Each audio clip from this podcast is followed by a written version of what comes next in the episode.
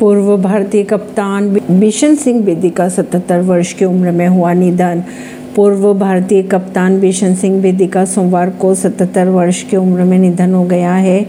दिग्गज स्पिनर बेदी ने भारत के लिए उन्नीस सड़सठ से लेकर उन्नीस सौ उनासी के बीच सड़सठ टेस्ट में दो सौ छियासठ विकेट और 10 वनडे में विकेट लिए थे।